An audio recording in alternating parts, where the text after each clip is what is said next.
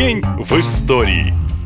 31 октября 2015 года произошла печально известная авиакатастрофа над Синайским полуостровом в Египте. Это событие стало самым массовым эпизодом гибели граждан России в мирном небе. В тот роковой день 217 туристов-россиян в аэропорту Шарм-эль-Шейха ждали рейс на родину. Ровно в 7 утра они сядут в Airbus А321 и больше никогда не ступят на землю. Пока самолет выруливал, пассажиры успели успели запустить фото с отпуска, и эти снимки в соцсетях стали последними свидетельствами их жизни. Когда Airbus пролетал над Синаем, самописцы вдруг перестали работать. Лайнер начал быстро терять высоту и через несколько минут рухнул на землю. От воздушного судна остались только обломки, которые разбросало на 13 километров. Никто из пассажиров или членов экипажа в тот день не выжил. Родственники туристов ехали в аэропорт Пулково встречать своих и не догадывались, что их уже нет в живых. Прилет рейса из Шарм-эль-Шейха постоянно откладывали, и только спустя пару часов стало понятно, что произошло что-то страшное. Сначала власти Египта заявили, что случилась авиакатастрофа, а позже некая группа Вилаят Синай,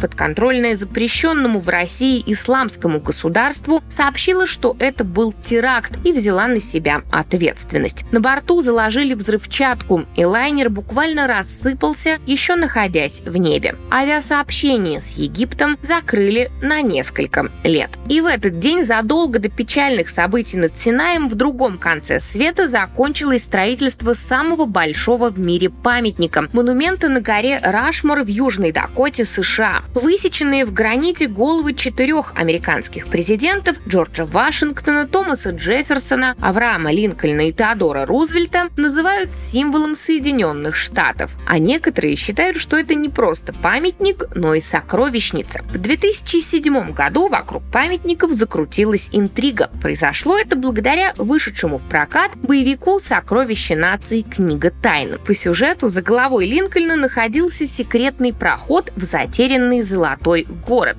К горе потянулись искатели сокровищ. Оказалось, что тоннель действительно существует, но те, кто его строил, считали сокровищем не золото и бриллианты. В конце конце прохода находилась маленькая комната всего 6 квадратных метров с копиями и оригиналами самых ценных в истории США документов. Их, разумеется, давно нашли, ну а комнату просто закрыли. Так она и стоит, пустая, до сегодняшнего дня. Ну а на этом все. Больше фактов и событий в следующем выпуске. Пока!